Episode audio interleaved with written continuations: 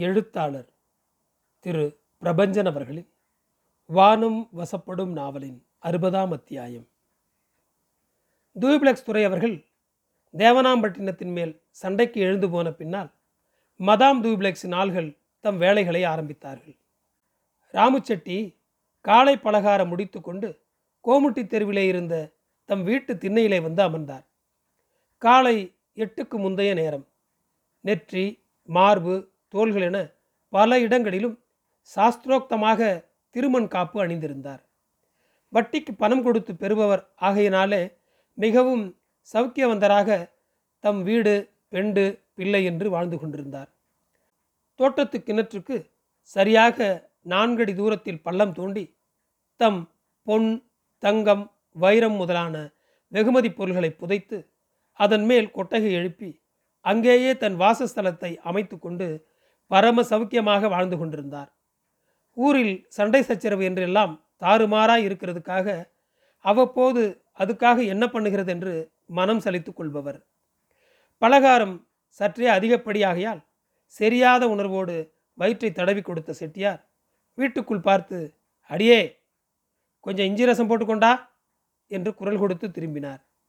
அப்போது திபு திபு என்று ஆறு பேர் அவரை ஒரு மனுஷர் என்றும் மதியாமல் நேராக வீட்டுக்குள் நுழைந்தனர்.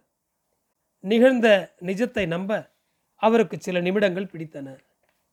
அந்நியர்கள் நம் வீட்டுக்குள் நம்மையும் கேட்காமல் நுழைகிறார்களே இதேது அநியாயமாய் இருக்கிறதே என்று திண்ணையை விட்டு குதித்தவர் வழிகிற தம் இடுப்பு வேஷ்டியை இறுகிச் சொருகி கொண்டு உள்ளே ஓடினார்.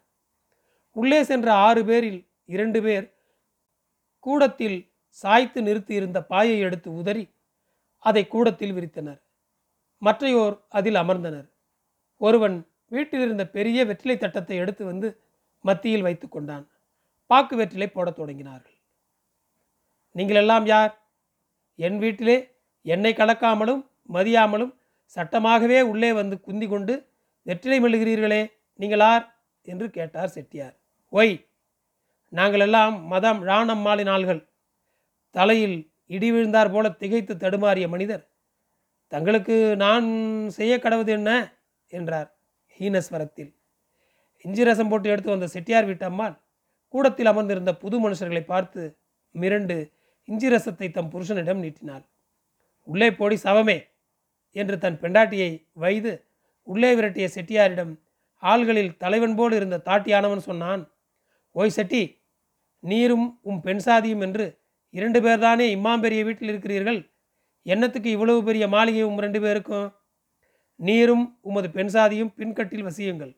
நாங்கள் முன்கட்டில் இருந்து கொள்கிறோம். இதேது துராக்கிருதமாக இருக்கிறதே. எவ்வளவு பெரிய அளவில் வசிப்பது என்பது நாங்கள் அல்லவோ முடிவு பண்ண வேண்டியது? அது உன் காலத்தில். இப்போதெல்லாம் அதை நாங்கள் தான் தீர்மானிப்போம். புரிந்து கொண்டீரா? நான் குவர்னர் பெருமானிடம் சொல்லி முறையிடுகிறேன். போம். போய் சொல்லிக்கொள்ளும். நம் குவர்னர் பெருமான் எங்கள் மதா முந்தானைக்குள் அடக்கம். ஐயா என்னமோ பெருசாக பேசுகிறீரே. என்னதான் பண்ண போறீர்கள்? என்று கிளியுடனே கேட்டார் செட்டியார். எதுவும் பண்ணுவோம். நாம் சொன்னபடி பின்கட்டுக்கு போம். முன்கட்டை எமக்கு ஒழித்து போட்டுவிடும். ஆமாம் என்ன நினைத்து கொண்டு இந்த அட்டுழியம் பண்ணுகிறீர்கள்? நான் சாவடி சிப்பாய்களையும் நைனாரையும் இதோ அழைச்சி கொண்டு வருகிறேன் என்றபடி ஆணியில் மாட்டியிருந்த தலைப்பாகையும் எடுக்கப் போனார் செட்டியார். அந்த தலைவன் போன்ற தடியன் இருந்து கொண்டு சொன்னான் அதை செய்யும். அத்தோடு சாவடி மணியம் முத்தைய பிள்ளை அவர்களையும் அழைத்து கொண்டு வாரும். அவர்கள் முன்னாலேயே எம் காரியங்களை நாங்கள் பார்க்கிறோம். ஒய் செட்டி இப்படி நாங்கள் உம்மிடம் மட்டும் பண்ணுகிறவர்கள் அல்லவே ஊரில் இருக்கிற பெரிய தனக்காரர் எல்லாரிடமும் இதைத்தானே செய்கிறோம்? எங்களை ஏன் சாவடி மணியமோ பிறரோ கைது பண்ணவில்லை? ஏனென்றால் அவர்கள் இப்போது மதாம் ராணம்மைக்கு அடக்கமையா? என்ன பேச்சு உம்மோடு? எமக்கு கொடுக்க வேண்டியதை கொடுத்து போடும். நாங்கள் போய்விடுகிறோம். என்ன கொடுக்க வேண்டும்? ஆயிரம் வராகன் கொடுத்து போடும். அதற்கு மேல் வேண்டாம். நீரும் சம்சாரியாக இருக்கிறீர். நாங்களும் பாவத்தை சுமக்க வேண்டாம். ஆயிரமா? அடக்கடவுளே அது மிகவும் அதிகமல்லவோ? உமது ஆஸ்தி பாஸ்திக்கு அது ஒன்றும் அதிகமில்லை. தோட்டத்தில் புதைத்து வைத்திருக்கிறீரே தோண்டி நாங்களே எடுத்துக்கொள்ளலாமா? செட்டியாரின் சப்த நாடியும் அடங்கி போயிற்று. இருங்கள் நீங்கள் கேட்டதை கொடுத்து விடுகிறேன். செட்டி தோட்டத்து பக்கம் சென்று ஆயிரம் வராகன் கிழியோடு திரும்பினார். தலைவன் அதை பெற்றுக்கொண்டான். புத்தியோடு பிழைச்சு கொள்ளும் என்று செட்டிக்கு புத்திமதி வேறு சொல்லி சென்றான்.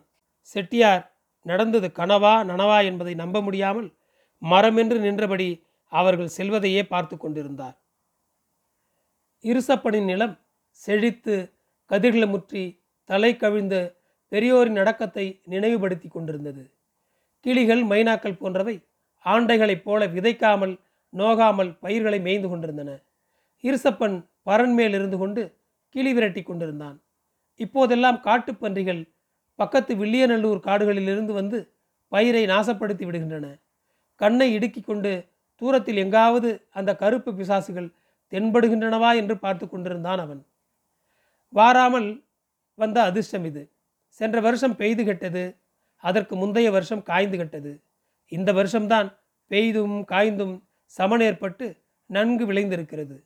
மாரியம்மாளுக்கும் முனியாண்டிக்கும் ஏன் பெரிய கருப்பும் கூட அவன் நேர்ந்து கொண்டிருந்தான். எல்லாம் நல்லபடியாயிற்று. நாளைக்கு விடிந்தால் அறுவடை என்று தீர்மானித்திருந்தான். அறுவடை முடிந்ததும் அவன் ஆற்ற வேண்டிய கடமைகள் நிறைய இருந்தன. முதலில் ரோமி செட்டியிடம் அவன் கை சார்ந்தாக வாங்கியிருந்த பணத்தை தந்தாக வேண்டும். இல்லை என்றால் கழுத்துக்கு கத்தி வந்து சேரும். அது மாத்திரமல்ல அவன் நாணயத்துக்கு பழுது வந்து சேரும். வீட்டையும் ஒழுங்குபடுத்த வேண்டும். சுற்றுச்சுவர் கீழகமாகி விட்டிருந்தது. அதை ஒழுங்கு பண்ண வேண்டியிருந்தது. இல்லை என்றால் வரும் ஐப்பசி அடைமழைக்கு உட்கார்ந்து போகும். இருசப்பன் இப்படி எண்ணமிட்டு கொண்டிருக்கையில் ஆறு பேர் களத்து மேட்டில் தோன்றினார்கள். அவர்களுக்கு பின்னால் ஆண்கள் பலர் அறிவாள்களோடு நிற்பது தெரிந்தது. பொழுது புலர்ந்து கொண்டிருந்தது. வந்திருந்த ஆள்களை ஈர்சப்பனால் இப்போது நன்கு அவதானிக்க முடிந்தது. அவன் பரனை விட்டு இறங்கி வந்திருந்த ஆள்களை நோக்கி சென்றான். கும்பிடு. ஐயா ஸ்தோத்திரம். எசமான் யார்? நாங்கள் எல்லாம் குவர்னர் எசமான் பெண்சாதியாய் இருக்கப்பட்ட மதாம் ழானம்மையார் ஆள்கள். இருசப்பன் அப்படியே அவர்களின் கால்களில் விழுந்தான். அழும் குரலில் சொல்லத் தொடங்கினான். எசமான்களே நான் ஒரு பாவமும் செய்தறியாத அப்பிரியாணியாயிற்றே என்னிடத்திலே வந்திருக்கிறீர்களே. நான் உங்களுக்கு என்ன பண்ணட்டும்? தயவு பண்ண சொல்லுங்கோள். அடே உன்னிடத்தில் நாங்கள் என்ன சொல்லுகிறது?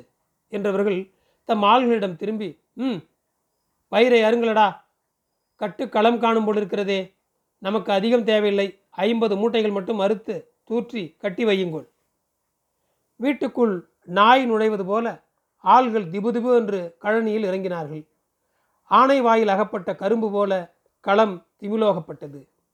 எசமான்களே என் வயிற்றில் அடிக்கிறீர்களே ஏழைப்பட்ட சென்மம் நான் எசமான்களே என்றபடி இருசப்பன் அறுவடைக்கு சென்ற ஆள்களை தடுக்கப் போனான். தலைவன் போல் இருந்தவன் கைத்தடியால் விசை கொண்ட மட்டுக்கும் ஓங்கி அவன் கழுத்தில் அடித்தான். தலை சுற்றி வயலுக்குள் பயிர் ஒடியும்படியாக விழுந்தான் இருசப்பன். ஐம்பது மூட்டைகள் சேகரம் பண்ணிக்கொண்டு ஐம்பதுக்கும் மேலான மூட்டைகள் அளவுக்கு சேதாரம் பண்ணிக்கொண்டு களத்தை விட்டு நீங்கியது ராணம்மையின் அடியால் கூட்டம். ஊரே பீதி கண்டு விட்டது. நேற்று மாலை ராமண்ண முதலி மருமகள் விளக்கு சுடர் போட வேதபுரீஸ்வரன் கோயிலுக்கு வந்திருந்தாலாம் விளக்கு போட்டு முடித்துவிட்டு வீடு திரும்புகையில் இருட்டி விட்டது நெஞ்சமடித்து கொள்ள சென்னப்பட்டினத்து வாசல் வழி வந்திருக்கிறாள். அங்கே நின்று கொண்டிருந்த படைவீரன் போல் இருந்த ஒருத்தன் அவள் கையை பற்றி இழுத்திருக்கிறான். அந்த பெண்ணை பெண்டாலத்தான் அந்த நீசன் அப்படி செய்தானாம். அலறிய அப்பெண் கையில் இருந்த வெள்ளி எண்ணெய் கிண்ணியையும் தீபாராதனை தட்டத்தையும் கீழே போட்டுவிட்டு தப்பித்தோம் பிழைத்தோம் என்று வீதி வழியே ஓடி வந்தாலாம் மனுஷர் பல பேர் தெருவிலே போவோர் வருவோர் இருந்தும் அந்த பெண்ணை காக்க முடியவில்லை என்று அந்த பெண் அழுது புலம்பினாள். மாகாளி சாமுண்டி இரத்தக்காட்டேரி புருஷனை தின்னுகிறவன் முண்டை தட்டுவான சிரிக்கி போன்று பல பெயர்களாலும் அறியப்பட்ட ராங்கிக்காரியிடம் எண்ணத்துக்கு மோதுவது என்கிற காரணத்தினாலேயும் மோதினால் தம்மை ஊரைவிட்டே வெளியேற்றி விடுவாள் என்கிற காரணத்தினாலேயும் யாரும் அந்த அபலை பெண்ணுக்கு உதவ முன்வரவில்லை என்கிற உண்மை பின்னால் தெரிந்தது. நேற்றிரவு நடந்தது வேறு வகையான சங்கதியாகும். அரசாங்கத்தின் சிறை கூடத்தை நோக்கி திபு திபு என்று ஒரு கூட்டம் சென்றது. கிடங்கிலே அப்போது சுமார் இருபது பேர்கள் தண்டனையை எதிர்நோக்கி காத்து கொண்டிருந்தார்கள். உள்ளே சென்ற ஆள்கள் சாவடி மணியம் அழகப்பிள்ளை எதிரில் வந்து நின்றது. யாரது எதுக்கு இவ்விடம் வந்து நிற்கிறது என்றார் மணியம். சாவடியிலே இருக்கப்பட்ட ஆள்களுடன் பேசி அவர்களை விடுதலை பண்ணிவிக்க வந்திருக்கிறோம். கவர்னர் சொன்னால் அல்லவோ விடுவிக்கிறது? துறை சொன்னால் என்ன? துறை பெண்சாதி சொன்னால் என்ன? விடுவிப்பீரா மாட்டீரா? மணியம் யோசிக்கலானார். அவருக்கு குழந்தைகள் இருந்தன. கல்யாண வயசில் வேறு பெண்கள் இருந்தார்கள். ராணம்மை சொல்லி குற்றவாளிகளை விடுவிக்காமல் போனால் அதனால் அனர்த்தம் வரும். துறைக்கு இஷ்டமில்லை. எனினும் நேரடியாக ஏன் இதை செய்தது என்று அவர் சொல்லப்போவதில்லை. ஆகவே வந்தவர்கள் உத்தரவுப்படி நடப்பது என்று முடிவெடுத்தார் மணியம். சரி செய்யுங்கோள். அம்மா சொன்னார் என்பதுக்கு என்ன ஆதாரம்? இது பாருமேன். அம்மாளின் முத்திரை மோதிரத்தை அவர்கள் தரித்திருந்தார்கள். தலைவனாக காண்பவன் முதல் குற்றம் பண்ணினவனை வரவழைத்தான். உனது பெயர் என்ன? சம்பு செட்டி சாமி. என்ன பண்ணினாய்? நெல் திருடினாக பிராது. அப்படியானால் நூறு கசையடியும் காதறுப்பும் தண்டனை. அல்லது இருநூறு வராகன் கொண்டு வந்து கொடுக்க ஏற்பாடு செய்.